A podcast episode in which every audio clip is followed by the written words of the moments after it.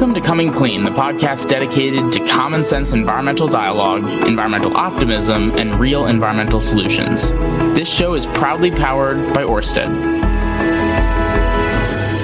Welcome back to Coming Clean with your host, Benji Backer. I am super excited to be joined by Grace Stanke, somebody who we share a lot in common. Uh, but she, one thing that we don't have in common is that she's uh, Miss America, and I happen to not be Miss America. Uh, welcome to the show, Grace. It's great to have you here. Oh, thank you so much, Benji. I appreciate it. Uh, yeah, that's it's not a very common thing, uh, you know, to be Miss America, but it's really exciting because it's a household name. People recognize Miss mm-hmm. America and who she is, and it's exciting exciting to bring uh, myself into that role as a nuclear engineering student and as someone who advocates for zero carbon energy.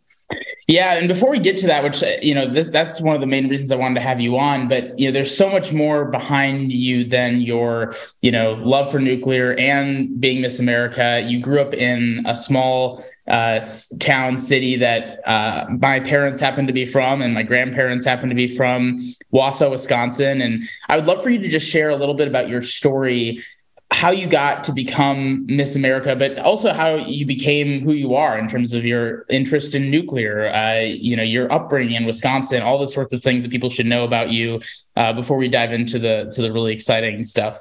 Oh my gosh. Well, who am I at my core? You know, this isn't a deep philosophical question at all. Uh, what so is life? I, exactly. What is life? What is the meaning? Uh, I have grown up in Wausau, Wisconsin, as you mentioned. That's where I was born and raised, uh, lived in the same house my whole life. And one common theme throughout growing up is I always strived for a challenge. I always wanted to uh, focus in school. I always wanted to have to try uh, in my extracurriculars and things like that. So that led to like a really unusual creation and combination of things. I've been told I read like a Mad Lib, which is really entertaining to me because, you know, I'm, I'm Miss America right now. I'm a nuclear engineering student. I'm also a competitive water skier. I'm also a classical violinist. Uh, and I love hiking, nature, outdoors things. And, uh, you know, my ideal weekend is backpacking in the woods. Uh, so how I became the person I am today, though, like I said, I, I realized this in the past six months. It comes down to that, that desire and that strive for a challenge and wanting to to have to learn have to focus and and fostering that curiosity. So i'll kind of start in middle school. We'll start there because you know elementary school is elementary school. I started playing violin when i was eight years old and by the time i got into middle school i had two things going on. One was i was in sixth grade I was really bored in my classes. I'm a person who, fun fact, I don't believe in 4.0 GPAs. I think if you have a 4.0 GPA, this is just like my personal opinion, you know, no shame.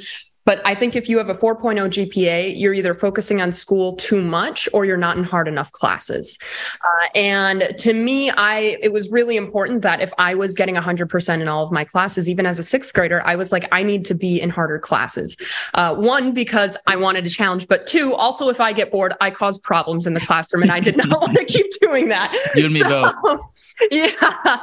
So I ended up talking to administrators and um, trying to get into harder classes. There was a lot of administrative things and uh, policy issues. The Common Core, I will have a personal fist fight with if I could, but I can't because it's a curriculum. Uh, so also that's something. Yeah, I know. but I um, ended up skipping a grade was the hmm. solution that we found. So I took a bunch of tests. I did sixth and seventh grade all in one year then, uh, pretty much, where I skipped kind of a quarter and a half into the school year and then finished out the rest of the year in seventh grade. Uh, and from there, I still wasn't finding that I was, you know, finding a challenge in specifically my math and science classes. I wanted to keep pushing a little bit further there. So I asked to be in Algebra 1 in eighth grade, and they're like, ah, well, no, the Common Core, you can't do that. I don't know why they have an accent, but apparently they do. They do.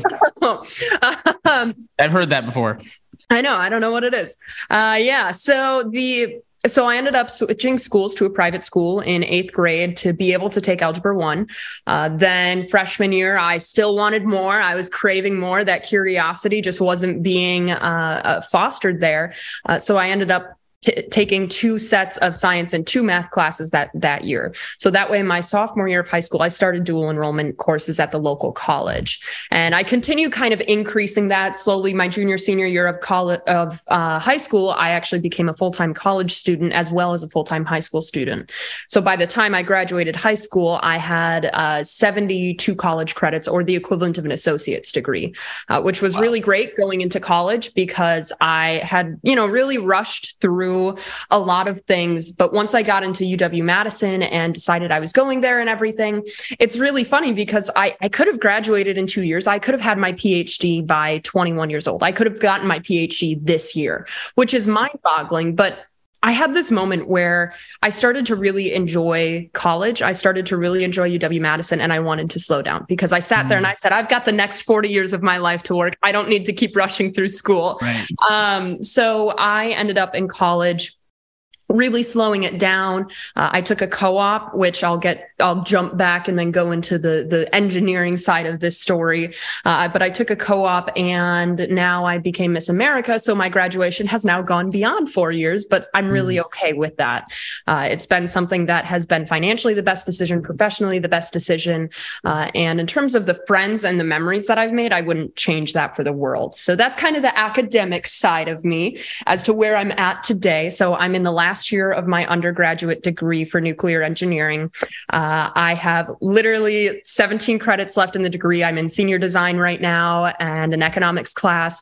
I will still graduate this year while serving as Miss America, which is really exciting. I will walk this spring simply because I want to walk with my friends, but I won't graduate this spring. Mm. Um, so, yeah, very excited about that. But at then, the University of Wisconsin. Yes, UW, UW, UW, Wisconsin. I don't know why I said that. UW Madison. yes, roll badge. Very exciting. Uh, they have been a really, really great school, which I have truly loved. So let's dive into the. Should we do? Should we go Miss America route or the nuclear route next? Where let's, do we want to start? Well, before we get to the nuclear, I'd love to talk about Miss America and just you know why you chose that route you know I, I, that your story of kind of wanting to slow down is something that happened to me as well around the same time. You know I'm, I'm we're similar in age and and I had the same thing happen but you decided to slow down but you also decided to go to, for Miss America. So that's those two things seem like they could be at odds but why why do you feel why why did you feel so uh, you know attracted to to being a part of the Miss America pageant? And and really like what did you feel like your talents could do at that stage and, and what do you feel like it can do going forward? Yeah, so I have been involved in Miss America for more than just the past two years. I started actually competing in the teen organization when I was 13 years old in that sixth and seventh grade time. Uh, as soon as I turned 13, I competed for Miss Wisconsin's Outstanding Teen. And I did that mm. because I sucked at performing violin. Like I went up, I would shake, I would forget my music. I just couldn't perform my violin in front of an audience. So I came across the Miss America's Outstanding Teen organization. It has now changed to be just Miss America's Teen. Uh, and I utilized that as an opportunity to continue enhancing my violin skills and my performance abilities. Now, once I competed in the first one, I realized, wait, this is going to teach me how to stand up straight. You know, I'm 5'11, I'm a I'm a very tall woman. And typically that means I was slouching a lot in classrooms or even just mm talking to my friends. Uh, so that taught me how to stand up straight. It taught me interview skills, public speaking. It's at this point that right now, you know, I could be invited to go and give a 30 minute speech and I feel like I could do it pretty comfortably without little to no or preparation. Um, so yeah, I started in Miss America because of my violin. Uh, I became Miss Wisconsin's Outstanding Teen in 2017, and you can only compete at the national level once, meaning you can only hold a state title once. You can compete for a state title multiple times uh, with different local titles, but you have to win a local to go on to compete at state, and then win a state to go on to compete at the national competition. Uh, so I won my state title in 2017 as a teen, and I was 15 at the time. So I had a lot of time to kind of just go back to being myself. I was still involved in the organization, still very uh, enjoying watching it and supporting the women I met, supporting the friends I had made. And I ended up coming back as a miss because college is expensive and we're a mm-hmm. scholarship organization, which I am forever thankful for. Uh, it's at this point in time as Miss America, I've earned $68,900. Uh, and I had never considered going to grad school because I just didn't see the point in necessarily paying for it. Uh, but now that's something where the scholarships that Miss America has provided me, it's it's it's on the table, which is exciting. And you know, we talked. You brought up slowing down. Uh, mm-hmm. there is no way that I planned on becoming Miss America in order to slow my graduation down. I will I will emphasize that because I am. You can't the, plan on that one. Yeah, I'm the 95th woman to become Miss America, and this organization is over 100 years old. Like this is this is seriously something that I don't think anyone ever plans on. Uh, it just happens. And it's something that's really exciting because I can utilize this opportunity, this one year I have to go on and not necessarily change the entire world, uh, but to have the one conversation with the one person and change their world. Mm. and that's what's really important to me as miss america is going on making these connections talking with people truly listening to them and and you know maybe educating them along the way about nuclear energy and nuclear power as a whole.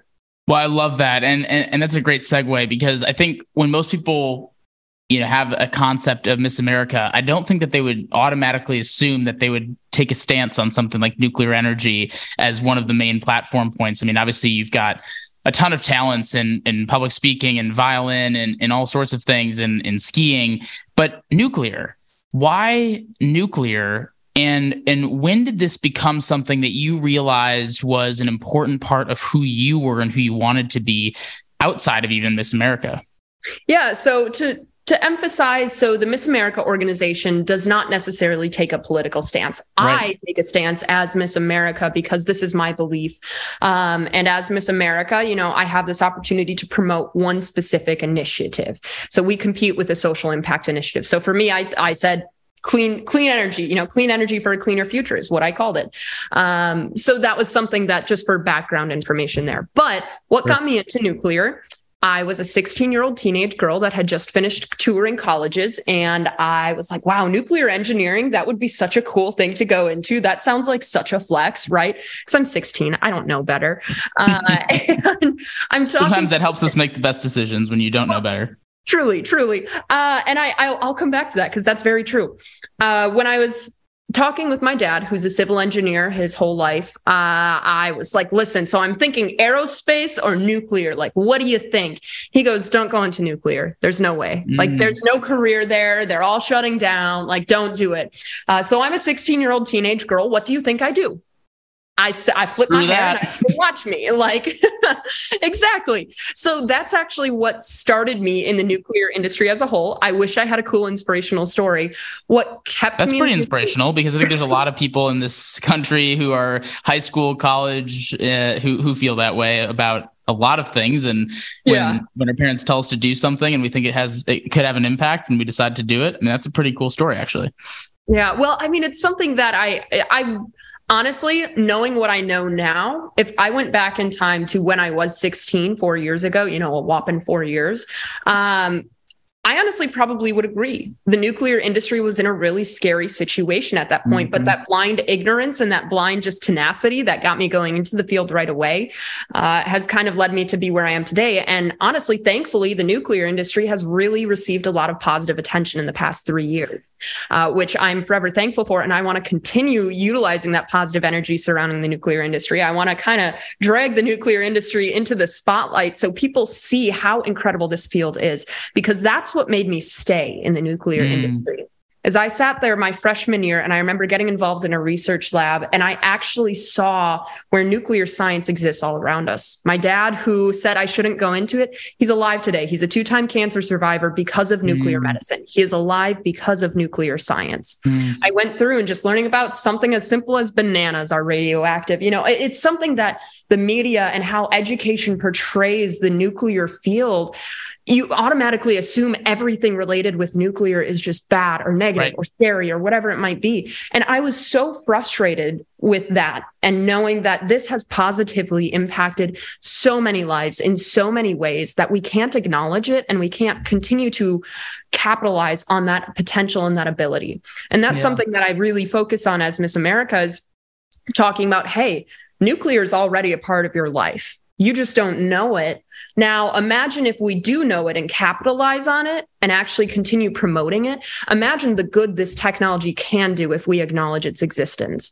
And that's something that's just really, really incredible and leads to some very insightful conversations. I love talking about, you know, smoke detectors.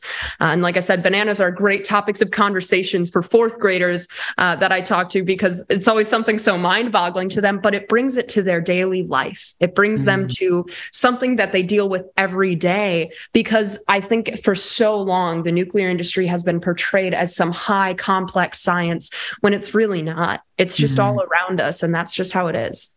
So how do you? I, I completely agree, and and one of the things I don't know how I got on that tangent. That was that. Well, we it's fascinating because it, what people think about when they think of nuclear is is you know it's not it's not just about energy. It's about so many things in our lives. Could you just quickly run through you know if, if people aren't aware of you know what nuclear engineering and what nuclear has done for our world just name off some things i mean that that people might not know nuclear has played a huge role in yeah. So, one thing for many people, I'm from a state where agriculture is a huge thing. Right. Uh, radiological and similar isotopes play a huge role in agriculture in terms of disinfecting or pesticides, things like that. Uh, medicine, it's huge. Every time someone goes into a surgery, those those tools are sterilized using radiological isotopes. Uh, a magnetic resonance imaging machine, actually, when it first came out, was called a nuclear magnetic resonance imaging machine, an NMRI, but people didn't like the word nuclear nuclear. So they just got mm. rid of the word nuclear. And now it's a very commonly used, it's a very commonly used piece of technology in the medicine yeah. field. Uh, so that just comes back to that whole what's the stigma behind the word nuclear? Uh, in the medicine field, honestly, the there are so many different opportunities and specific things to talk about. Obviously, when it comes to cancer treatments, radiation treatments, uh, looking outside of cancer, there's a isotope called molybdenum 99 which I, have worked with a company in uh, wisconsin called shine technologies. They're working to produce this specific isotope where one sugar packet so imagine you're sitting at your diner you know your local diner you pick up the one little sugar packet. One sugar packet of molybdenum 99 has the ability to diagnose 20 million patients. Mm. and that just goes to show sort of this power density that nuclear has not only on the energy front but on the medicine front and on so many different fronts uh, I mentioned smoke detectors, bananas, and I think that uh, I kind of lump in radiation into the nuclear world as well because that's something where every time you go on an airplane, you get a lot of radiation. Like I, I've probably gotten more radiation from the amount of plane rides I've done as Miss America in the past two months than I have from any of the nuclear power plants I've visited. Yeah. Like period. yeah, I actually so, toured. I toured the one that's being built in Georgia right now. I don't know if you've been there, Plant Vogtle. Uh, yeah, yeah. I, so, I want to make it there. Well, I can help make that happen, but the they would love to have you. I'm sure if they haven't reached out already. But the, the what I learned was that the people who work at these facilities for decades have less radiation than multiple years of just flying a plane. And yeah and obviously the pilots are just fine, right? Like the, there's never been a problem with pilots having radioactive, uh, you know, issues. But the people who work right next to the nuclear facilities have less radiation than people who fly, people who go through uh, the metal detectors at the airport. I mean, th- these are the sorts of things that people don't don't realize, and and that's where the stigma comes from. Where I mean, we, you and I went through the same school system in Wisconsin largely, and obviously with Common Core and everything, it's it's largely the same. Where do you feel like this stigma largely comes from, and and how are you combating that in your role right now? I think that stigma primarily comes from the education system mm. as a whole, because I can tell you right now, I did not learn a single thing about nuclear except for World War II and learning about atom bombs. Right. And you know what? When I Google the word nuclear, typically some of the first things that come up are Chernobyl, Three Mile right. Island, Fukushima, which it just cracks me up because now I've learned so much about the industry. You compare this, the nuclear industry, and its highest, literally the highest standard of safety, the only energy production that has to have a waste management plan in comparison to every other energy production. Yeah, we wild. are the only industry that has to have a waste management plan uh, before the plant even opens up. And that's something that just speaks to the character of the industry as a whole. Uh, so I'm really, I'm curious to see how that all works out and how that all plays out for other energy industries as a whole. Right. Uh, I, I, went off on another tangent here. I got distracted. No, but you're right. I mean, on, on, that same point, I mean, yeah other energy sources have serious waste issues. I mean, creating the solar panels, creating the wind turbines, um, you know, obviously drilling for oil and gas and and and mining for coal, they all have serious waste issues, and nuclear is by far the one that's the most prepared for that. Correct, correct. And it's just, it's so interesting because I think that, you know, going back to that original question of that stigma, you know, you wonder, and this is almost like conspiracy theory land, but you wonder what is fueling mm. that education what is fueling um, that curriculum being set up in that way you know i don't think anyone is setting it up with a malicious intent right. saying like, ah we need to destroy nuclear but who with bias is is influencing it Exactly, exactly. When I I think anyone in the nuclear industry, we all completely understand that this is the obvious path forward is is opening up more nuclear power plants, uh, whether it's fission, fusion, SMRs, whatever it might be. That's something that people are excited about, and it's just an incredible resource if we capitalize on it and if we allow it to be used for good. Because I think a lot of our problems right now is we assume anything nuclear related is being used for bad, when in reality that is such a small portion, like literally two to 5% of our entire industry is weaponry, I believe, mm-hmm. if hmm. not smaller. The rest of it is curing cancer, creating clean energy, helping feed table, like feed families. Like that's just, it's literally this huge scope of our industry. So before we get into kind of the the specifics of nuclear, I mean, there's a lot of people still that don't understand the the importance of nuclear in our fight against climate change and lowering emissions. Can you touch on why you know, obviously you are a fan of nuclear for multiple reasons, but in terms of climate change and reducing emissions, can you speak to the power that it has and, and why that aspect is is critical in in your promotion of it? So I will fully acknowledge, yes, I'm obviously very biased towards nuclear. Uh, but when it comes to building a so, zero- so am I as well. yeah, yeah. But you can okay. be biased towards it after you realize its potential. That's okay. Exactly, exactly. So I think that the biggest thing for me is looking at a zero carbon future. There's a certain amount of baseload power that needs to be constant. It needs to be reliable. It needs to be always there, whether we need it or not, whatever it might be. Yep. And this is where I find that a lot of zero carbon energy and renewable sources fall short, actually. And as much as I would love to see a zero carbon future full of solar panels or wind energy, you know, that's something that I live, I'm from Wisconsin. We don't see the sun for six months a year sometimes. Like it does not exist. Yep. and except for on like the negative 30 degree days, sometimes it comes out. Exactly, exactly. Every once in a while, you know, it's Christmas Day and you go, oh, there it was. Did you get it? Did you see it? Uh, that's and, and that's something that I think every sort of state, every location will have a different portfolio because right now I'm in Florida. Yeah, it would make a lot more sense to have solar panels down here. Uh, but at the same time, there needs to be a baseload source of power that's zero carbon, that's reliable, that's always on, and that's something that we can count on. And that's where right now, the only reason why we need to keep fossil fuels. However, we don't need to because nuclear is very capable of doing all of those things, but also being zero carbon. Because right now, fossil fuels are still emitting carbon dioxide. I'm I'm on the team of if we can figure out a way to capture the carbon that from fossil fuels and reuse it, reduce it, whatever it might be, then why get rid of fossil fuels? You know, it's it's it's still a great option, but it's something that we need to just explore further and make sure that we are producing zero carbon energy to help reduce, you know, rising health risks as things are being released in the air with with the result of climate change. Uh, and I'm I'm a person that we kind of briefly talked about global warming before that we started recording and everything. Yeah, I believe that there's a natural rate of climate change but I believe what we're doing right now is accelerating it beyond that natural rate. Yep. Uh, and at a certain point, Mother Nature will win. We won't be able to keep up with that rate of acceleration of climate change. Right.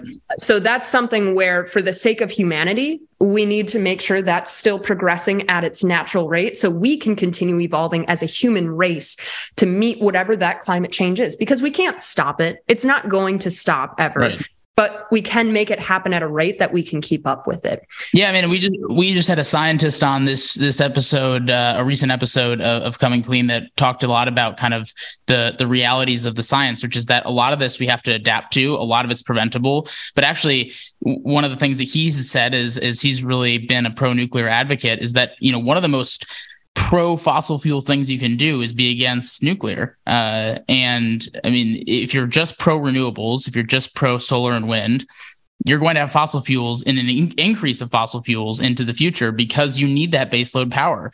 Yep. Uh, I mean, it's pretty. I think I think a lot of people don't even know what the word baseload means because it is kind of a wonky term. But really, what it what it means is that you know you need to have something that's reliable 24 7 and you can't just wait for the sun to shine and the wind to blow uh, because most places don't have that happening simultaneously or you know even throughout a majority of the day. So you can have as many solar panels or wind turbines as you want, but it won't be enough. And, and nuclear helps solve that. So, and in a quest for lowering emissions, obviously it's a huge, huge part of it. Uh, so I, I, completely agree. I mean, I, I think, do you feel like the education system should be really kind of honing in on nuclear as a, as an answer? And have you seen any reasons as to why, why they haven't been?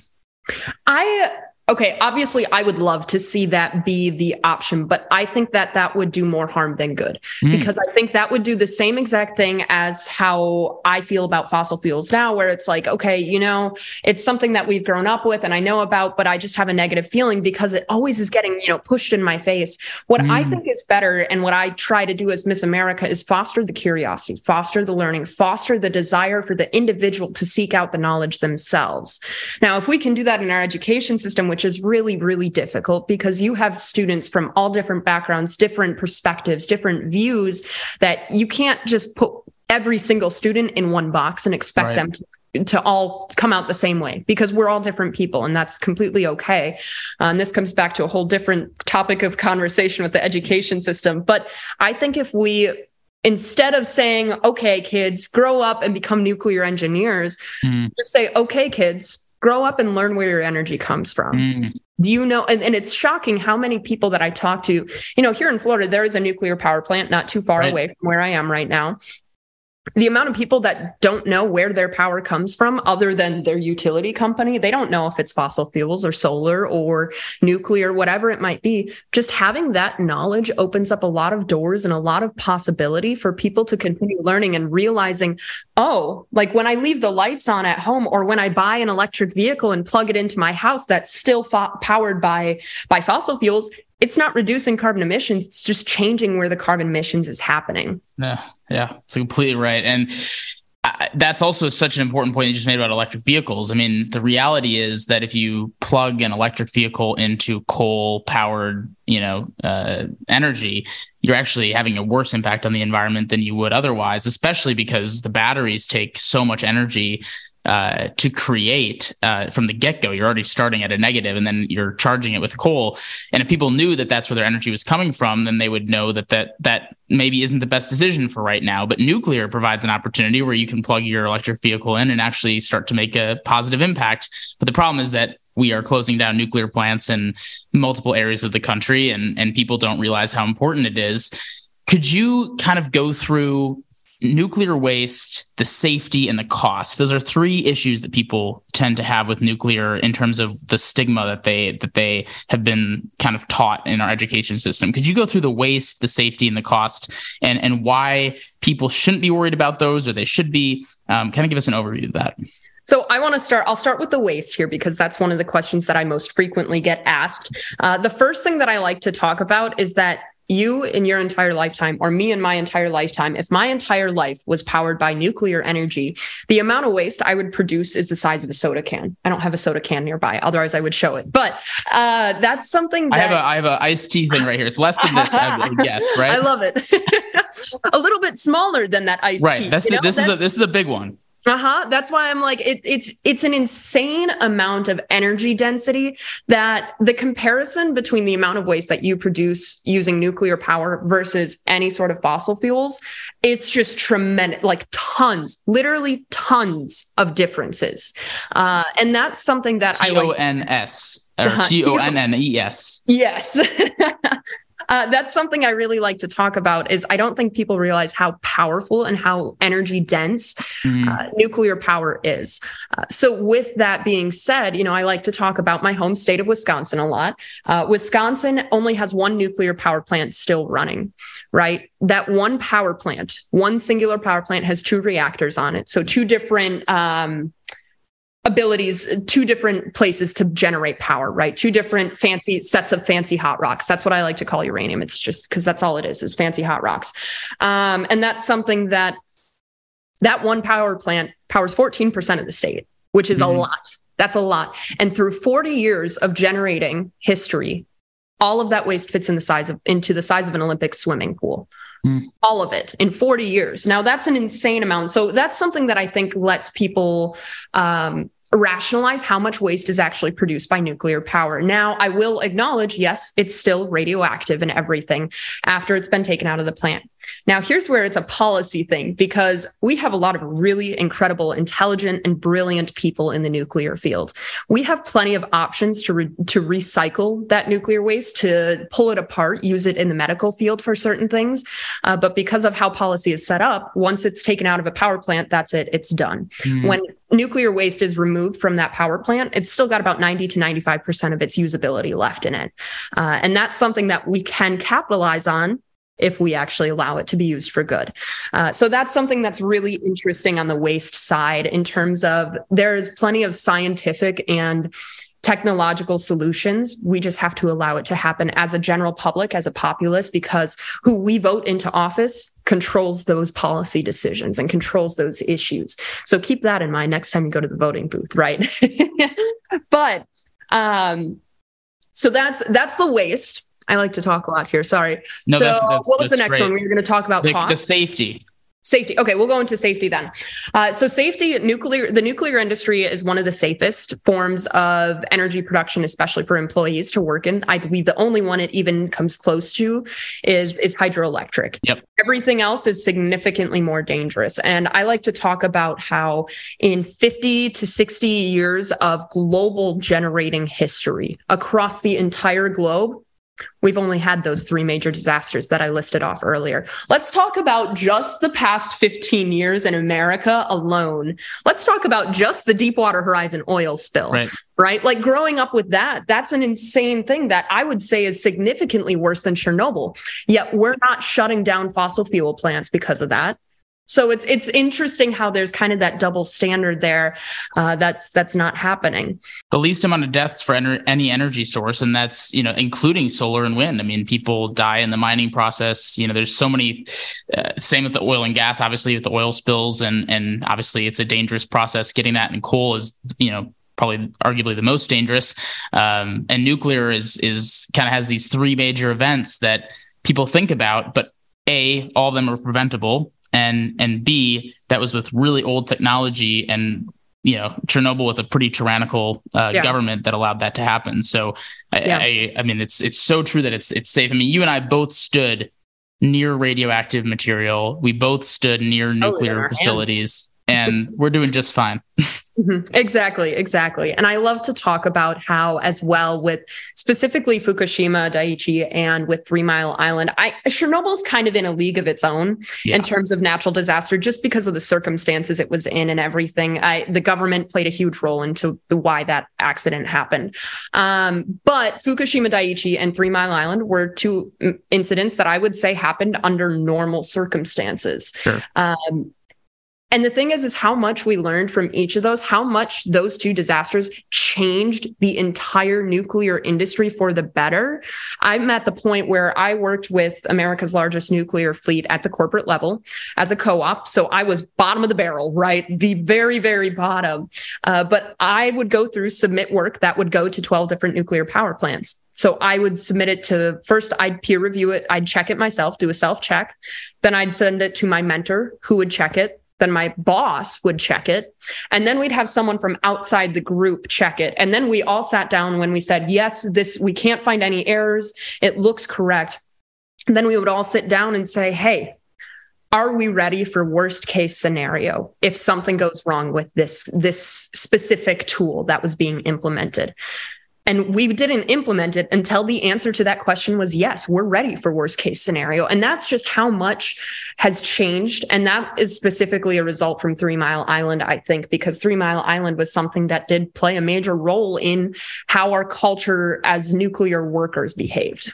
Right. And it was also featured in so many pop culture things that were instilled into our parents' generation. I think back to you know conversations that I had with my parents and grandparents and family about nuclear and and just the stereotypes from that one event uh, were so damaging. But while the stereotypes were being super damaging to the pop culture side of of uh, of nuclear, uh, the nuclear industry was making sure that that would never happen again, and that is you know not likely to ever happen ever again and, and it's the safest industry because of that okay so so we've got safety and and waste covered so we we really now are just on the cost side of things. Where where do you go when people talk about the cost of nuclear and saying, okay, I get it. It's safer than than we've heard about. The waste is is not so bad, but compared to other energy sources, it's expensive. What say you? So the initial the initial capital investment in a nuclear power plant is massive and I will fully acknowledge that I think that is one of the weaknesses of the industry and of what we have to offer. Uh, but at the same time looking at the power plants that were built you know 40 years ago first of all i kind of chuckled walking through the wisconsin power plant last week because it was like 60 million to build the entire plant and i'm like gosh that's a dream. Like that is yes. a dream right there uh, back when it was first built. Um, but the thing is is that they last forever. I look at a lot of these fossil fuel plants and the amount of of shutdowns and the amount of uh, interchanging that happens between fossil fuel plants and just once they're shut down, they're just left there.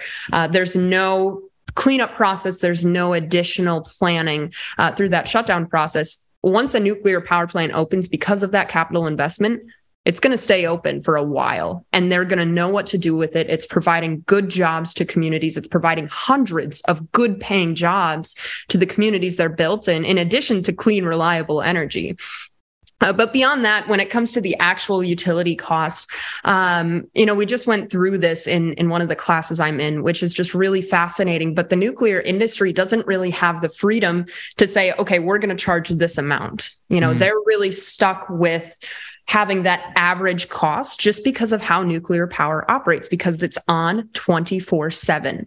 They have to charge the average cost. So sometimes it is more expensive, sometimes it is cheaper, depending on what the cost and demand is, uh, or supply and demand of power is at the time. So that's a really fascinating thing.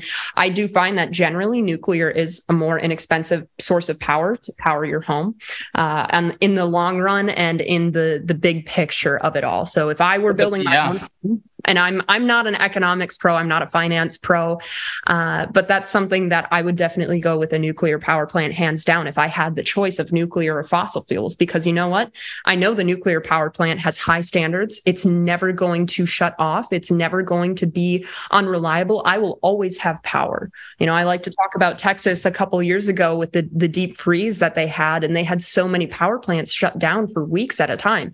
The right. ones that stayed running were nuclear power. And that's something to speak for our, our safety and our standards that we have in the energy production system. Well, and I and I just double checked the statistic looking it up, but you need more than three million solar panels to, to produce the same amount of power as a typical commercial nuclear reactor, and yeah. uh, and or more than 430 wind turbines. Now that doesn't even co- include the fact that it's not. That's assuming that it's that those sources are 24 seven. Mm-hmm. So if if solar and wind were 24/7, if it was sunny and windy all day every day, you would need more than 3 million solar panels or 430 wind turbines to equal one commercial nuclear plant. And so yes, the initial cost of the nuclear plant is expensive because it's powering I mean the ones in in in Georgia that I just toured, each reactor is powering uh, over 250,000 homes 24 7. So, of course, that's going to be an expensive upfront cost. But the long term uh, effectiveness of that energy and, and, the impact that it has economically is actually a very positive thing. It's just that scary, big, audacious number at the beginning. And not only is that you know important to understand, but also the technology is getting a lot better to reduce those costs. And one of the biggest reasons that the costs are so so much of a barrier right now is because of the government regulations and the hoops that you know these companies have to jump through where it takes decades to just get through some of these uh, approval processes that other countries don't make their you know nuclear energy uh, reactors go through even you know first world countries that have safety standards like not going through not not bypassing safety but just you know unnecessary government barriers can yeah. you talk a little bit about you know the difference between the new technology that's coming online and has had some breakthroughs over the last couple of months uh, and years. And the traditional reactors that as we're talking about are still very effective and cost you know cost effective but actually are being one upped by some of this new stuff yeah, so I just want to revisit the solar panel comparison with the 3 million versus uh, one nuclear power plant. The one thing, being from an agriculture state, think about how much farmland is going to waste mm-hmm create a solar field that big, right? Um, so there's a serious economic trade off there in terms of power production versus agriculture and getting food on the table because our population is going to continue to grow. We're going to need more places to put people with homes, and we're going to need more farmland to continue to feed them.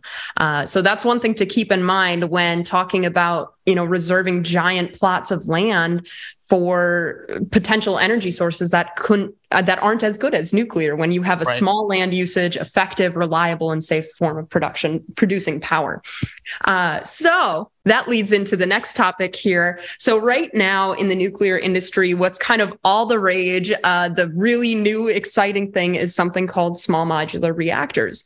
And I will completely acknowledge I'm I'm in part of the excitement. My senior design project is designing a small modular reactor using LEU plus fuel, which I'll dive into that in a second here. Um, so, small modular reactors are kind of miniaturized nuclear power plants of what we have today. Uh, not in the sense that the core is actually kind of a similar size, but everything else is able to be uh, processed and, and brought down to a smaller size. But the biggest thing is it reduces the initial capital cost. Mm. Um, these small modular reactors a lot of the companies that i've seen that are working on it there's so many different companies that are doing it everyone's got their own process but one of the big draws to this is that these small modular reactors are built in a factory and then shipped out to where the power plant will be placed. So the difference between current power plants that are being built, like the one in Georgia that was just built, is everything is built on site. You know, the concrete's poured there, everything is done on site uh, and built from the reactor around it. Like it starts with the reactor core and then everything is built around it. And that's part of the reason why building a nuclear reactor is so expensive. Now, if we can change that that construction process through through things like this small modular reactor, generate everything within a factory and then ship it out and assemble it on site. If it's just assembly, that reduces a lot of that capital cost, which is very, very exciting on that front. Uh, but then the other thing with small modular reactors, where was I going with this? So the, they've got the possibility of of really just having the ability to be used in anywhere. Uh, one of the big selling points with a company specifically called NuScale, I'll give them a little shout out. They're my partner yeah, they're for awesome. senior design. yeah, they're awesome. They're my partner. So um, they they are able to fit in their small modular reactors into old retired coal plants. So mm-hmm. that changes what coal plants that have been shut down can be used for, and helps clean up those sites in order to go, come back to producing power and generating more clean energy uh, for wherever that that SMR is located. Yeah, and you're boosting those communities. I mean, I've as you've done as well, touring kind of these these places around the country. These are struggling communities. I mean, I, have toured West Virginia, Utah, different places where there's coal, Pennsylvania, and you know, or there was coal, and now there's nothing there. And those those communities have basically went from an energy boom with a lot of economic resources to a place where they don't know what to do. They don't have money for education. They don't have money for job. They don't have any jobs. They don't have any like anything in their communities. They're so dependent on the energy production, just like if you're living close to a huge solar company, there's a lot of jobs for that solar company. If it all went away overnight, you would be uh, straight out of luck. All those people would be straight out of luck. So, you know, this is an opportunity to boost those communities and bring them back to life in a way that they also know, right? It's it's at a site, it's at a place where they've potentially worked before, where their family potentially has worked before, but it's also doing it, you know, producing energy in a way that's clean and affordable for for all Americans. Mm-hmm. Well, speaking of America, we are not doing that great of a job on this. And China is building dozens of new nuclear plants well we're closing some. What do you think America needs to do to embrace this kind of pro nuclear future? And, and are there other countries that are doing things right? Yeah, so I think right now, you know, China is constructing new power plants. I think France has a great model of what they went through to now be powered almost entirely by nuclear energy. Uh, that's something that we can learn from You yes. know, why can't we do that? Why can't we start making these things possible? I was on Twitter the other day and it was really interesting because there was another nuclear advocate that was speaking with another scientist who didn't who was anti-nuclear and they said, "Oh, well there's no way to possibly build enough nuclear power plants in the next 20 years." France is a perfect example of making that happen, of building plenty of nuclear power plants within 20 years, getting them on the grid and getting them supplying clean energy to homes. Uh, and that's something that's really important to look at on, on our end as Americans. But in terms of what like I can do or what you can do or what the listener here can do, I love to, I, the best thing I have is be annoying call your senators, call your people. Uh, I like to start the family Thanksgiving fight, right? You know, sit down for Thanksgiving dinner and say, all right, you know, mom, dad, where does your energy come from? You know, it's a, it's a really great topic of conversation because all of a sudden everyone's Googling it on their phone and, you know, you're trying to figure out how does energy actually impact your life? What does your energy coming from do to change your life and how can you be a part of that uh, and that's something that's really important to have is just start that conversation start that awareness uh, because once you yourself have learned about where your energy comes from or what we can be doing better then we can go through and start electing officials into office that are promoting this and being a part of it well, and I would love to work with you on the connection to elected officials because I think your voice on this is super critical. I mean, you're not an elected, you know, position, but you you have this platform that people listen to and pay attention to, like an elected official at a really large scale. But if you were an elected official for a day, a week, a month, a year, you know, not to get into like specific policies, but what would you want to do in the United States to to help scale nuclear in a way that maybe like where, where would you want to put some of those resources and push um, in a way that would help kind of move us closer to a France, closer to you know where we want to be in terms of nuclear? I think first and foremost, and I think this goes for everything government wise, not just energy, is I would shut up and listen for mm. once. That's so, really hard for a lot of these guys. Yeah, I think there's a lot of politicians, and one of my biggest frustrations, and I, I hope to continue this advocacy all throughout my career. But my biggest pet peeves is when I see politicians, when I see legislators go into a room and have zero experience specifically with nuclear or 0 mm-hmm. knowledge overall, yet they're the ones making the decision. Uh, so for me personally, throughout my life, I hope to stay involved with the nuclear industry, and I always want to be doing some engineering work, some boots on the ground things, in addition to having conversations like this. Uh, but I think if I were in, in an office for a day you know sit down listen to the to the people that are generating power. Listen to the consumers. Listen to people that are having problems because we're getting to a point where power bills are continuing to go up. That's hurting american citizens at their home level.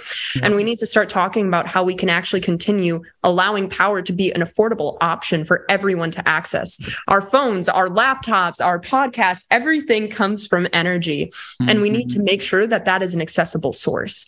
Uh, so that's something that I would probably start with. Specifically, I would look at keeping our current plants open. Yes. They have been good. They have proved they're good. They've been operating for anywhere from 20 to 40 years. Why shut them down? Mm-hmm. Why stop them?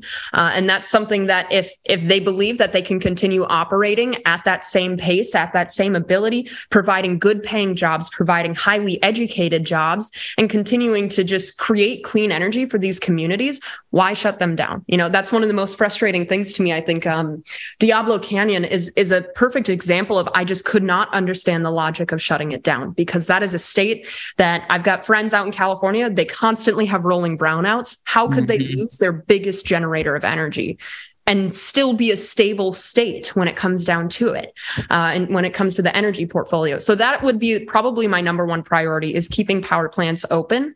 But then from there it's changing that public perception because if we can change public perception surrounding yeah. nuclear then we have communities saying bring your nuclear power plant here. We want it in our backyards.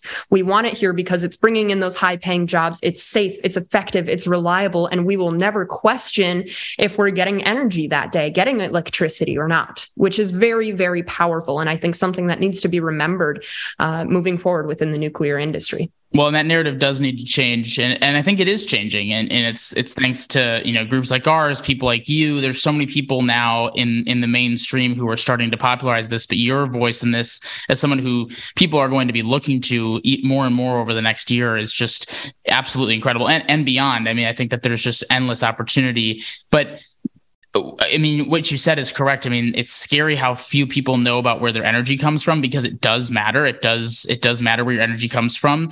But what's even more scary than that is how little elected officials know where their energy comes from, and they're the ones making these decisions. And I think your point is right. We need to be annoying. We need to be in their face, but in a in a positive way and pushing them yeah. to do the right thing. Right? To, to be yeah. to be annoying in, in a pestering like, hey, circling back, uh, you know, following up, you know, like we do on yeah. emails in a in a respectful way, but in a way that they understand that this this this energy conversation is critical. And if they don't understand it then they shouldn't be making decisions for us. If they don't understand where their power comes from if they don't understand how nuclear works if they are blind to all of that and they just understand the stereotypes then making policies and laws is the worst possible thing that uh, someone could do. And i think the governor of california is a perfect example of this where you know now because they're closing down nuclear and natural gas and other things they're importing coal from other countries and states nearby because they don't have the power reliable uh, reliable power that they need to to meet their energy demands, which are massive. California has massive energy demands,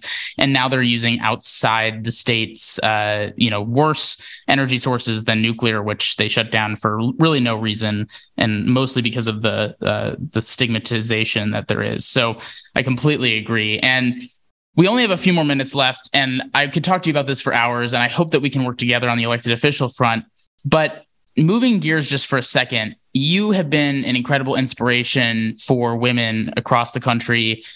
Uh, I have two sisters and and a mother who have been inspired by you. Uh, you have applied something that traditionally, you know, Miss America is seen as kind of this you have to be beautiful and you just have to be looking fit and this all that stuff and you obviously have uh, an important role outside of that that you have really embraced in in terms of inspiring young women to not just be beautiful on the outside, but also be you know believe that they can do anything they want to do in this world. And whether that's your talent with violin through nuclear engineering through your you know sports what advice would you give young women in this country and i'm sure you've been asked this a lot but what advice would you give young women in this country specifically around nuclear and engineering and and why getting involved in these sorts of things is so impactful and why they can do it? My biggest thing is stay true to you. Like that really, and I feel like that's a cliche piece of advice that people hear all the time.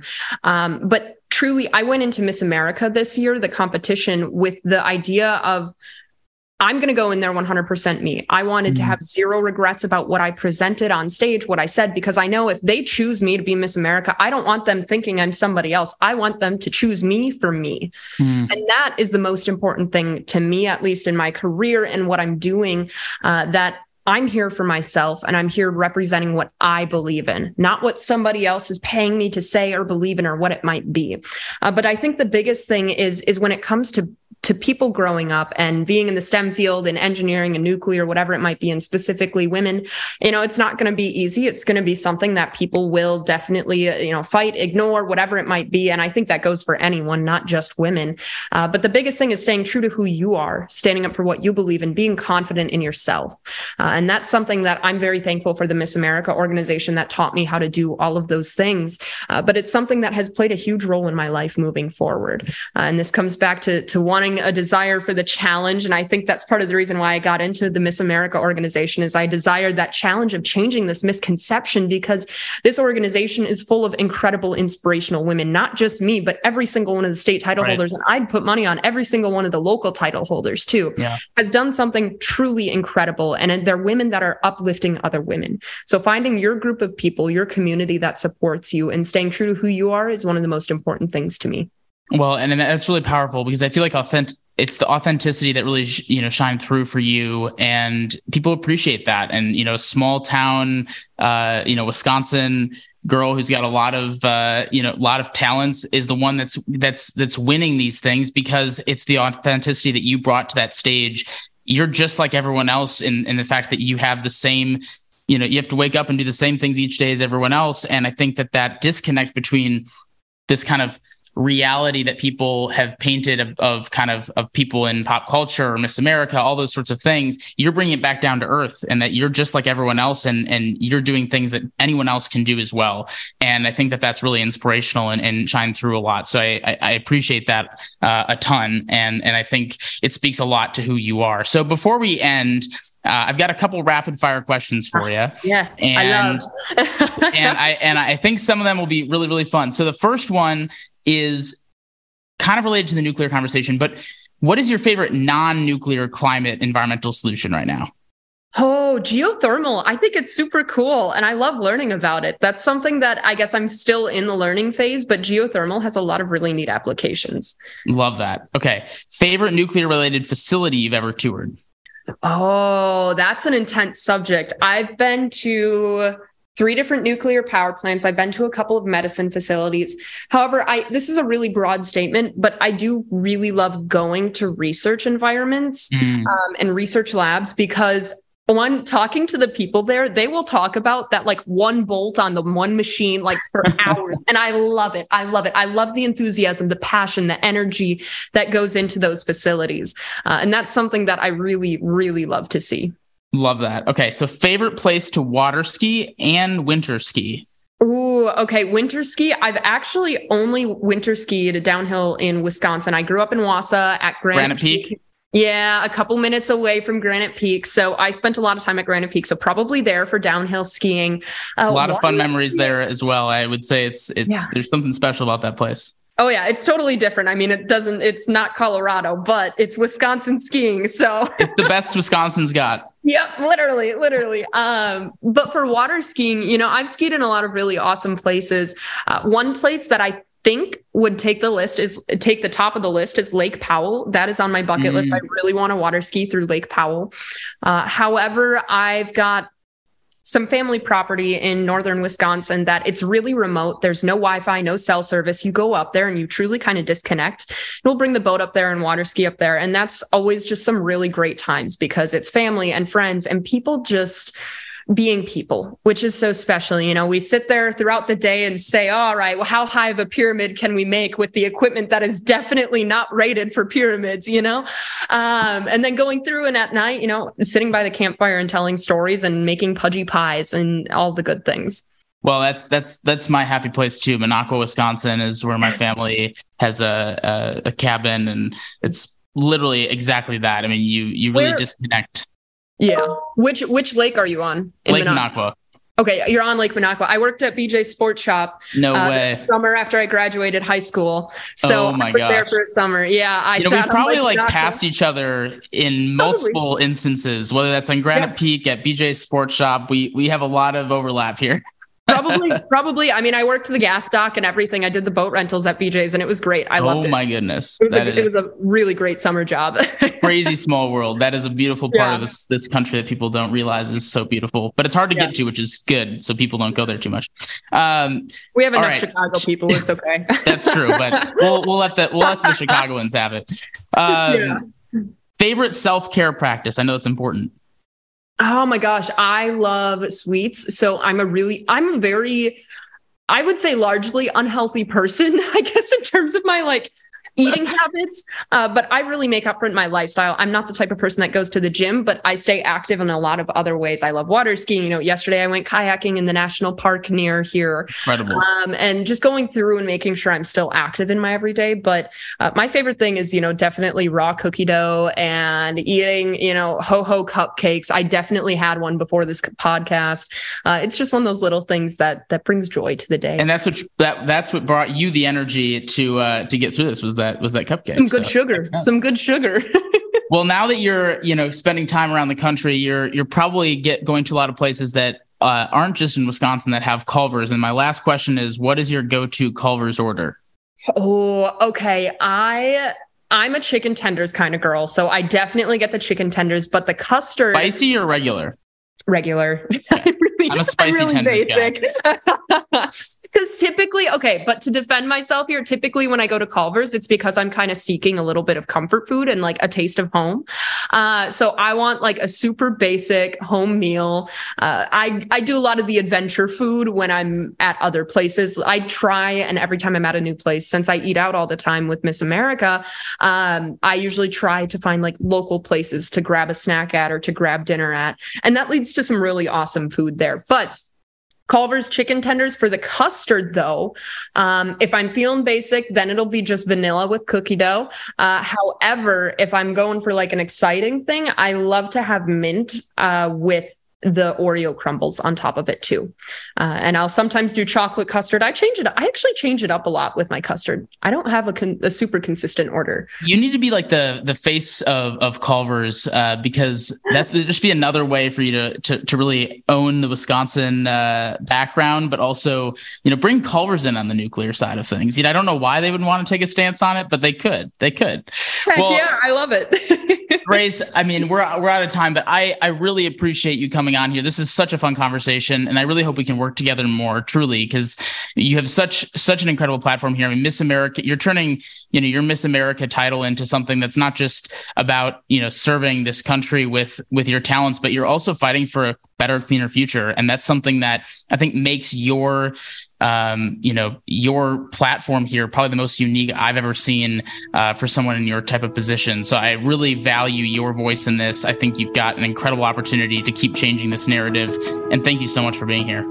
Thank you. I appreciate it, Benji. Thank you so much. And before we jump, the Coming Clean podcast is grateful to be powered by Orsted, a wonderful company strengthening America's energy security with reliable and domestic clean energy.